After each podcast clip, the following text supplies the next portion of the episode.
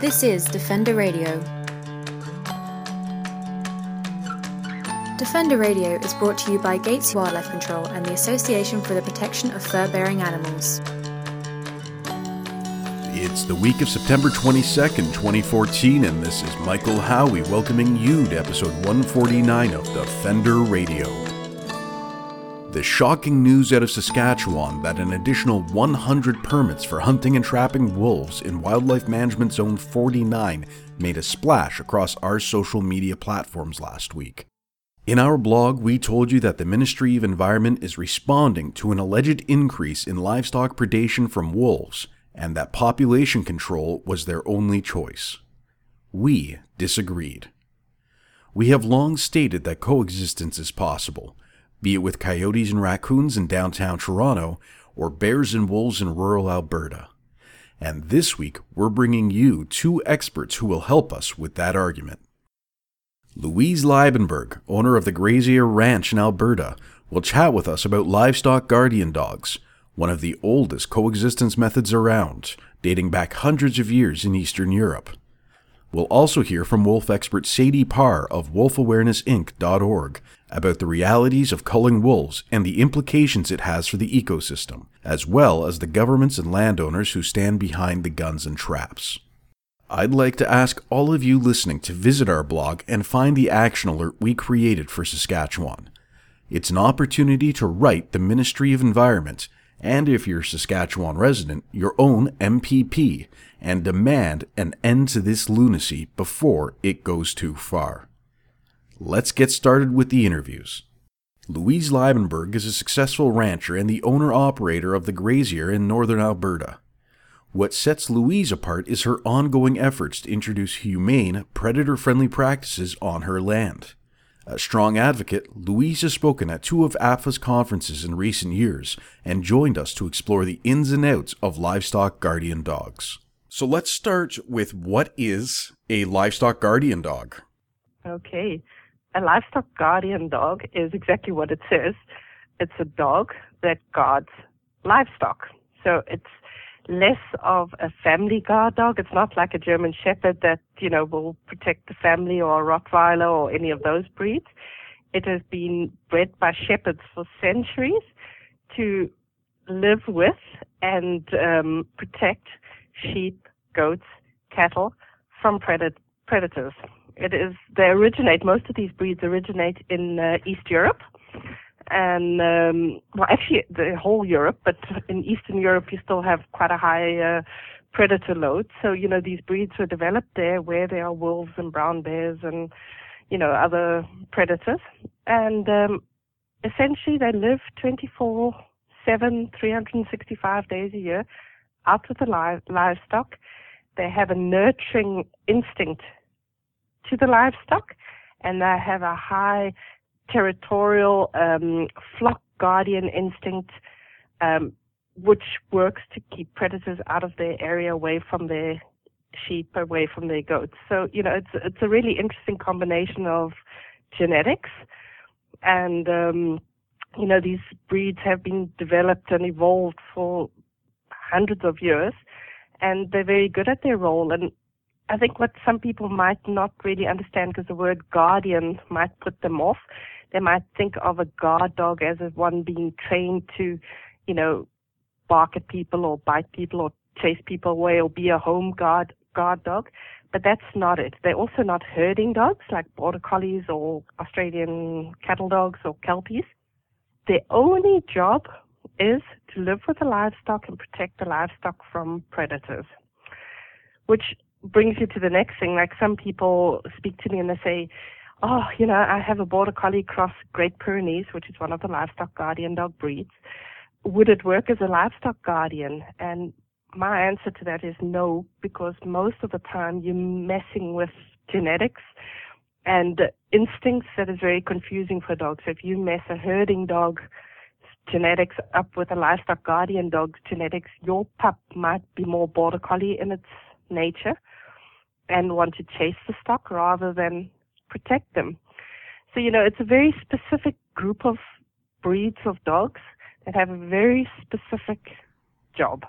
Yeah, and that's it's it's a fascinating history they have. Uh, as you said, Eastern Europe it goes back hundreds of years. Um, now, why do you personally consider that a, a, livestock guardian dog is better than trying to take some of the more extreme action that we're seeing in various parts of North America these days? Livestock guardian dogs, their first um, sort of line of defense is that they they claim a territory. So where your sheep are grazing or where your goats are grazing, it becomes the territory of the dogs. So they form a pack of dogs which will ward off other predators. So the first li- line of defense is simply that the fact that they're there, claiming that territory, uh, barking when it needs to be, peeing on the posts, etc., etc., um, tells like coyotes or wolves that another resident pack of dogs already has that territory. So the first line of defense is not aggressive, it's passive aggressive. It's like it's our space, our territory, stay out of it. If um, the majority of predators do not want to get into a conflict because if they get hurt in a conflict, they're pretty much dead because they w- might not be able to hunt or keep up with their pack or they might get infections. We rush our dogs to the vets, but of course a wild wolf cannot do that. So the majority of them will actually just move out of that area and go and find another area to inhabit or go and hunt. Um, they will avoid, the predators will avoid the areas where livestock guardian dogs live and work. Um, so that's the first line of defense. If um, a predator decides, well, I'm going to go into the territory in any case, the second line of defense is that the guardian dogs will, you know, get into action and will go into a confrontation with a predator, which is not what you want. It's not as a livestock keeper that you want your dog to go in and have a fight with a wolf or anything like that. But if it really comes down to it, so if that wolf decides he's definitely going to cross the boundary, jump over the fence, and attack the livestock, the dog will go out and confront the predator. Which, if you are, um, you know, a livestock rancher, you might hear the commotion, um, which will warn you that something's going on. Um, your pack of dogs will work together and chase off you know, the other predators, and especially with smaller predators like coyotes. Um, these dogs are big dogs. They 100, 150 pound dogs. So, you know, they are formidable. So most coyotes won't even go there. A wolf is maybe a little bit different because they do have the size and the strength. But even then, the most of them want to conserve energy. They do not want to get into a conflict. So they'll choose the the easiest route, and that is actually just avoid the area where the livestock guardian dogs are working. And that, that's uh, to me, it's fascinating. And I look at my dog, who right now is lying at my feet with a uh, uh, a stuffed cube in her mouth, wondering why I'm not playing with her. Uh, and I think if I put her in the middle of a farm, she'd probably say, "Oh boy, another dog," and go try and play with the wolves. Um, yeah, and that which would probably cause her death. yes, which is why she's always on leash, and we live in a city. But yeah. Uh, um, the Yeah. uh, the other thing that that kind of leads to is as formidable as a livestock guardian dog is, especially a pack of them, uh, as you've said, is that enough to prevent predation on your property? in some, you know, it, depends a lot on your situation. Like, how big is your property? How big is your predator load? How much livestock do you run? You know, it, it, it depends on a lot of things. But I always think to myself, livestock guardian dogs is probably the first and foremost. But, you know, why not help out and do a few more things? It makes your life way easier. It makes it easier for the predators to understand that this is not an area that they can freely come hunt in. Um, you know, so I would definitely say, you know, there are other um, measures that you can take, and you know, it's it's actually really simple things, and it boils down a lot to just livestock management. Like, if you have a dead animal, clean it up, take it away. If you leave it out there, you do attract scavengers. You attract the ravens. The ravens will attract the coyotes, and you know the bigger predators will come in. A bear might come in to clean up that carcass, which you you're actually drawing in predators then, and telling them that you know it's kind of easy pickings here.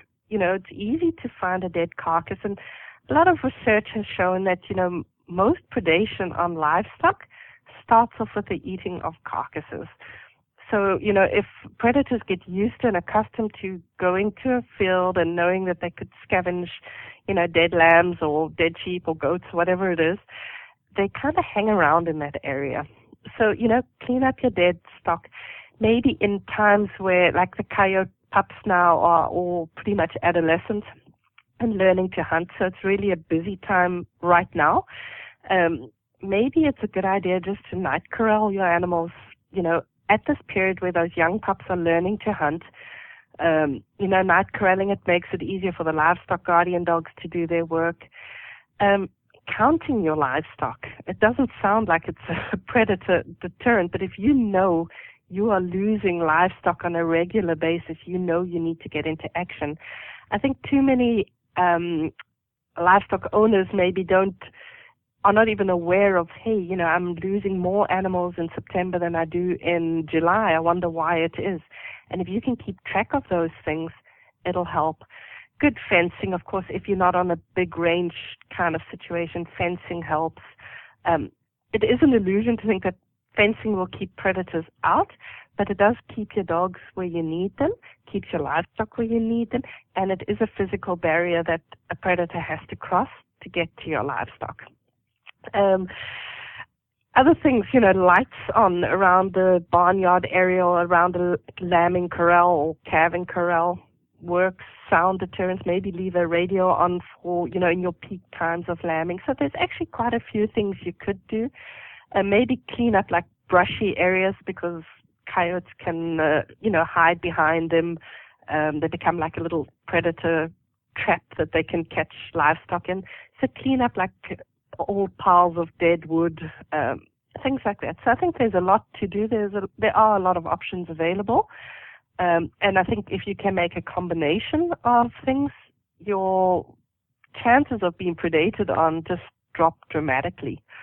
And, you know, that's an ideal situation for a livestock operation. I, I find it striking how many similarities there are between what you just said and what I turn around and tell people in big cities about raccoons and coyotes and yeah. uh, we uh, clean up your garbage and clean up your dead stock. And, well, yeah, yeah, it's it's it's very much the same stuff. Basic lights, um, especially some of the products out there now. When you're talking about lights, um, yeah. there's solar powered ones I've seen. So you go out if you've got a hundred acres, you can stick these things wherever you want, and they they yeah they'll last all winter. You just leave them out there, and. You do get a little bit of issues with like habituation. The predators kind of get used to them. But you know, you can easily move them around, and that breaks that habituation pattern. Um, and as you say, you know, it's the combination. It's, you know, I wouldn't use lights all year round, but at peak times, um, night corralling might not always be necessary. But, you know, at difficult times, like when predators are whelping and they have a higher need for higher energy food, easy food, um, easy animals to catch, prey to catch, you know, those are peak times. You can definitely add in a few more surprise uh, uh, methods, even just those motion lights. You know, if a coyote walks past your um, barnyard area and suddenly a light jumps out, up, he's going to get a fright and he's going to run off. And, you know, yeah, it's just, you know, finding ways and being willing to find those ways that actually makes the whole thing work. And that's that's true of any good business, be it ranching or be it selling insurance. Um, now, if people are curious about the the livestock guardian dogs, uh, as you know, I spend a lot of time reading about these things, but that's one that you kind of have to really dig into to get good information. Where can people go to kind of maybe get a general overview, or if there are any good books out there they should look at? There are a couple of books. One is called Livestock Protection Dogs, so not Livestock Guardian Dogs, but Livestock Protection Dogs.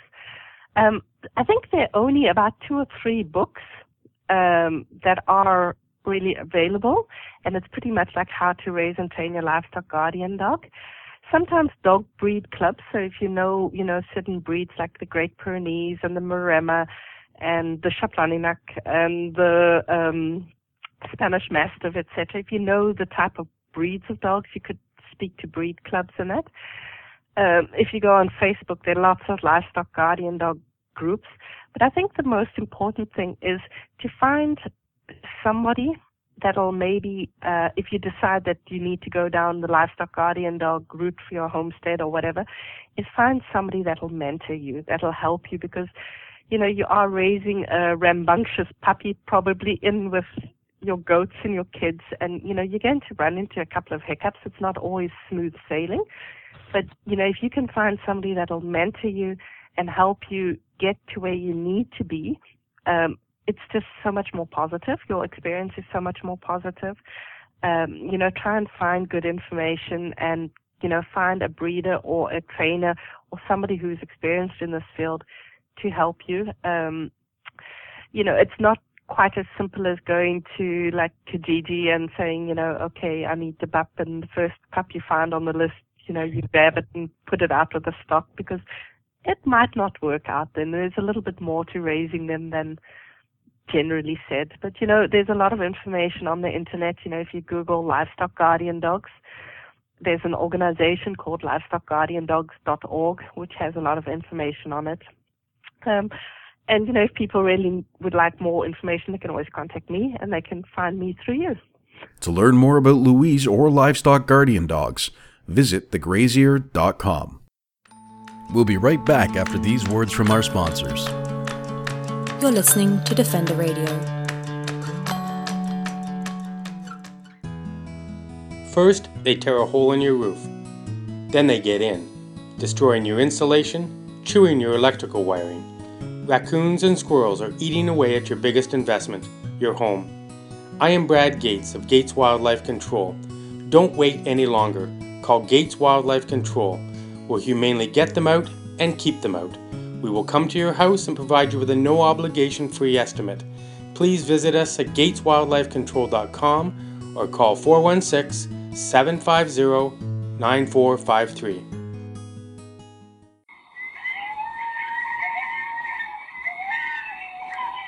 Have you ever heard a coyote sing? Did you know that coyotes are also called North America's song dogs? They communicate through unique howls, yips, and barks. At Coyote Watch Canada, we're committed to fostering peaceful coexistence for communities and their wildlife neighbors by building compassionate wildlife communities one community at a time. Please visit us at coyotewatchcanada.com for more information and tips about this amazing keystone species. Beaver dams help clean water, promote songbird diversity, encourage fish populations, and create better soil and a cleaner environment. Beavers are good for Canada. But will we be good to them? Find out more at furbearerdefenders.com and give a damn about beavers. This is Defender Radio. We're back to talk more about the shocking plan in Saskatchewan to kill at least 100 wolves after an alleged increase in predation on livestock. Joining us now is Sadie Parr, a longtime wolf advocate who runs the wolfawarenessinc.org website. Sadie's knowledge on wolves, their social structure, and the ramifications of persecution gives us a unique look at why we must stop this cult in Saskatchewan. So, why don't we start and examine that concept of livestock predation by wolves? Is it really as big an issue as some of these governments and insurance companies and ranchers make it out to be? Well, that's a really good question, Michael. Um, it's definitely, I think it's important to look at the facts and figures and understand where they are coming from and making sure that the numbers that are being provided are accurate. As scientists have to be accurate um, when we're painting pictures. Um, we're talking about um, more than just numbers. Um, this affects people economically and emotionally, and we do have to be uh, accurate in the figures that we that we discuss. Now, that being said, um, wolves and large predators, where they overlap with livestock, there will always be losses. Um, the fact of the matter is, it's a really it's a minor amount that is contributed by predators when you put it in perspective. Um, over the large scale, it's usually between 2 to 5 percent of livestock that is lost to wolves. Um, things such as lightning, transportation, uh, poisonous plants, birthing, calving uh, complications. Those are larger threats that we often aren't heard uh, or, or, don't discuss. Um, but when something is lost to a natural predator, we certainly do um, point the finger and start blaming. Now, like I said, there will be um, losses where these animals overlap. However, much of this can be prevented. Um, and I think it's very interesting to point out at this point that regions of the world that have not lost wolves and other large predators have a far higher tolerance for them than places um, such as North America that have eradicated wolves in the past. And as these animals are naturally um, returning to the landscape, we've simply forgotten many of the methods on how we can coexist with them. So it's not just understanding wolf and predator behavior, but it's looking at human behavior, what we have done in the past, what works, what doesn't work, and making sure that we're not repeating the same mistakes of indiscriminate killing, which can be expensive, traumatic to other species, and really don't solve the issue at hand, which is to decrease and prevent livestock losses to natural predators. Well, and let's look a little more at that. The uh, the concept of a cull, a limited hunt, whatever label want you want to attach to it. Uh, we know that in some species, for example, mesopredators like coyotes and raccoons, the persecution of them actually generates a higher population rate. And that's one of the remarkable evolutionary traits of those animals. Uh, but we also know that that kind of killing will often go after the larger, older adults. Now, in the in the social structure of wolves, what are the potential ramifications of breaking up that social unit? There are so many uh, potential ramifications, and I still don't believe that we know or understand all of them. Um, certainly more than just population control or, pop, or, or numbers. We're actually affecting the behavior of wolves, which in and of itself, um, them as a social unit has evolved over millennia, and that is part of their ecological role. It's not the individual wolf, it's the wolf as a social unit or a pack. And with most other social animals, um, whales, elephants, primates, that also show high levels of intelligence, um, wolves have a prolonged dependency on their parents in their youth. So they'll actually spend up to a quarter of their life learning from mom and dad and aunts and uncles and the rest of their family how to survive in the wild. So this is um, not only what to hunt, but how to hunt, how to choose something um, that is going to be safe to take down as well. Uh, reuse of den sites, migration routes. So all of these are certainly um, important in the survival of wolves, but disrupting the, the social structure of a defined wolf pack really can lead to social chaos, and with that, we can start to see unregulated population controls. So, as with coyotes, it's usually one breeding pair for a wolf pack. And when we start messing around with that, um, we really change the rules. We start to see often, um, and this was uh, one example is Algonquin Provincial Park in Ontario. Before buffer zones were established around these parks, wolves were highly exploited, and the exploited population was. Um, some of the symptoms were not reusing den sites, not hunting cooperatively as a team because they hadn't learned how to and they didn't have the practice or experience of working together. Um, having smaller territories to defend and actually smaller packs. So you can have a higher wolf density in an exploited wolf population, but it's similar to humans reacting in a war zone. Um, we start breaking rules and the population is skewed to a lower age structure, and that's kind of like if we had teenagers running the world. Um, that is truly frightening. It's, it is. It is truly frightening for sure. And you know, there's also been research to show that pack size, and again, exploited uh, wolf populations will often have smaller pack sizes. Smaller packs will often actually kill more at higher rates um, than larger pack sizes because they can only consume so much at a time, and smaller packs can be outcompeted by things such as um, ravens or or other scavengers um, so really, larger packs are an intact, or, or sorry, are are a symbol of, you know, a more balanced. Um, ecological role of a wolf pack in nature. The other thing that happens in this shift in um, behavior is that like I'd mentioned, the, the wolf pack is not going to necessarily remain as an intact unit or a team. Sometimes you'll get splintering with um, an increase in production rate. But also, what we have then is the wolves that were killed in that area are simply going to be replaced either by new wolves coming in and taking over that vacant territory, um, or the population uh, reestablishing itself very quickly. So again, we've done nothing to change the game. Um, we've just inadvertently disrupted some some very highly intelligent and social families. And I, I, I've got about five different places I want to go with you now, so I'm going to just jump all over the map rather than be a good reporter and do it in some kind of logical order. Um, how is it then? I mean, a, a, lot of what you're talking about is relatively new, but some of the studies um, that you're referencing date back to the 1970s, I believe. So, a two part question why is it being ignored, and how do we stop it from being ignored by politicians and landowners? Those are two very important questions, I think, if, if we are going to resolve any of this, Michael.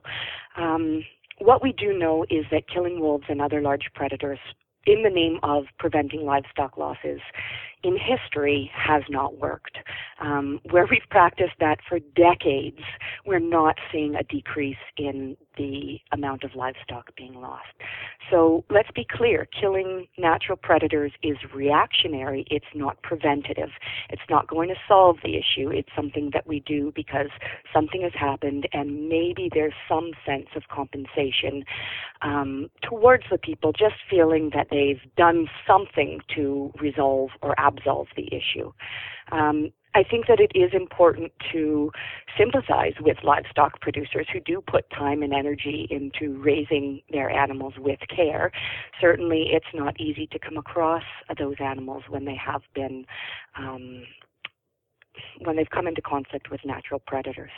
Um, so we cannot dismiss those things. But what we do have to do is focus on the important conversation about how to deal with this and how to prevent it, which is what you've nailed. So I think one of the things that we certainly have to do is listen to the ranchers and promote them that are finding success through predator friendly um, husbandry practices. So, um, Louise Grazerie in High Prairie Farms, or Grazerie Farms, is one great example of this. There are several organizations in the United States. The High Lone Ranch is one, um, the Wood River Wolf Project is another. And these are examples where ranchers and conservationists and biologists and First Nations and many other shareholders are working together to find solutions about um, preventative measures. So you'd also mentioned that a lot of this really isn't new. Um, some of the oldest forms of deterring predators from um, hanging around livestock is establishing a human presence there. So, age old practices such as uh, employing shepherds or herders or range riders, these are all essential. Um, usually, that mere human presence is enough to deter predators from being in the area or at least disrupt their behavior from um, one pattern to another. Um, working with other alternative livestock guardian dogs or animals, um, fencing or fladry. Fladry is being brought in to modern times again, but historically this was actually used in Europe to trap wolves. So it's effective, um, inexpensive, and it's simply uh, providing a visual barrier around your livestock at certain times of the year. Now, wolves and other large carnivores are intelligent and they're adaptable. So we're going to have to recognize that we can't put up one thing um, for you know the entire year and just count on the fact that it's going work. We have to be willing to invest our time and energy um, into maintaining our vigilance and changing it up and being adaptive to the situation as weather patterns change and natural patterns change and calves are born on public land and, and things like that. We certainly do have to be adaptable. But the more that we can um, recognize the success that is going on um, by the people who are, are leading this industry in a predator friendly way, um, I think that the the better, the, the further ahead we'll be. So we certainly do have to urge government to um, really get up to the modern understanding, ecological understanding of wolves and large predators and natural carnivores. They certainly do have an ecological role, an economic role. Um, it is far more financially sustainable to uh, prevent livestock losses, like I'd mentioned, through prevention. So, um, providing incentives for guardian dogs or range riders versus bounty programs. Um, really, again, bounties and indiscriminate killing does not lead to uh, a decrease in livestock losses, but it can create more issues. Um, so urging the government, letting them know that this is important, that we want to see investments in terms of educating ranchers in these methods, um, providing incentives for them to be able to practice these methods. And I also am a, a strong supporter of carcass removal programs. Those have been something that um, in previous years the government had been um, providing in certain provinces, and um, we really have have lost that since the outbreak of mad cow disease, and that's something that we should get back to for a number of reasons. It really just um, the first step is providing a landscape that is not attractive to natural predators, um, and we can do that, like I said, by managing the landscape where we are raising livestock.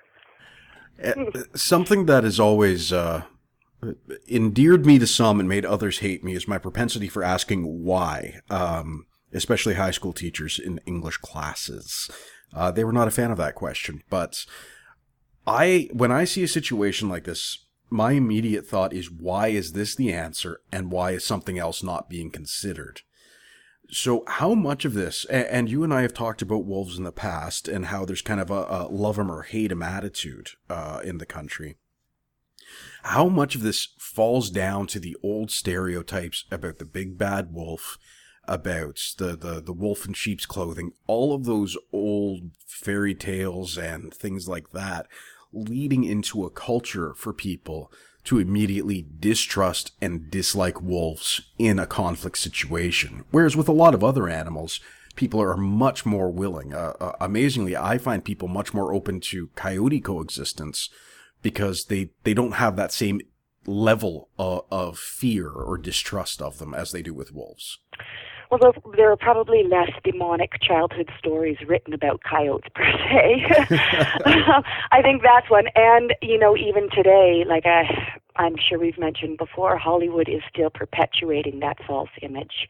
Um, the Grey, which came out a few years ago about this, you know, man-hungry wolf, didn't even re- use a real animal. It was all computer animated and larger than life. Um, why? That's a very good question. I think that part of it is human nature, and unfortunately, it comes down to fear of the unknown. Um, Chief Dan George, I paraphrase from him quite often, but what we don't understand, we fear, and what we fear, we destroy.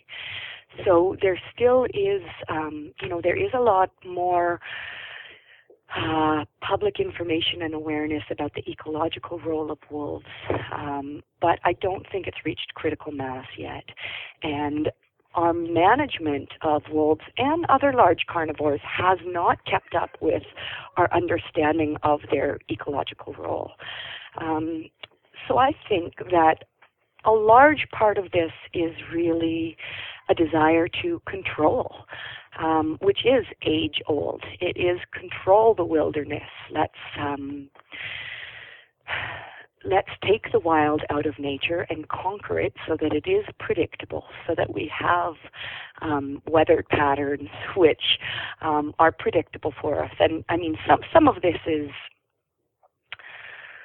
Uh, you, you can see why people strive for it, um, comfort and things like that. But I am one who believes that the soul and the spirit are really truly awakened by wilderness and the unknown. Um, I'm not saying that nature is always gentle. Um, but I do think that nature knows best, and that micromanipulating or controlling um, animal numbers or natural patterns is a myth, and it's something that humans try to do because we would like to think that we have control over our environment. Um, but I believe that the reality is there are still so many unknowns, and the more we tinker, the more harm we quite often do. Um, I, in North America, strive for maintaining true wilderness where predator prey can coexist as nature intended. Um, what we hear now are often protected areas which are so small that they are virtually islands of extinction in a sea of humanity. Um, and that humanity, that sea, is really bent on controlling everything. Um, I mean, we all drive our own car with the air conditioning and uh, the radio station that we like, um, and don't want to slow down if something comes across our path. So, human nature, um, you know, we are going towards this belief that we want things to be predictable and comfortable. However, um, we are learning more and more that nature is unpredictable and we need nature to be able to benefit from the ecosystem services that are provided from things like top predators. Um, wolves not only contribute to controlling ungulate populations, but things such as carbon sequestration, uh, air and water purification, disease control, mesopredator control.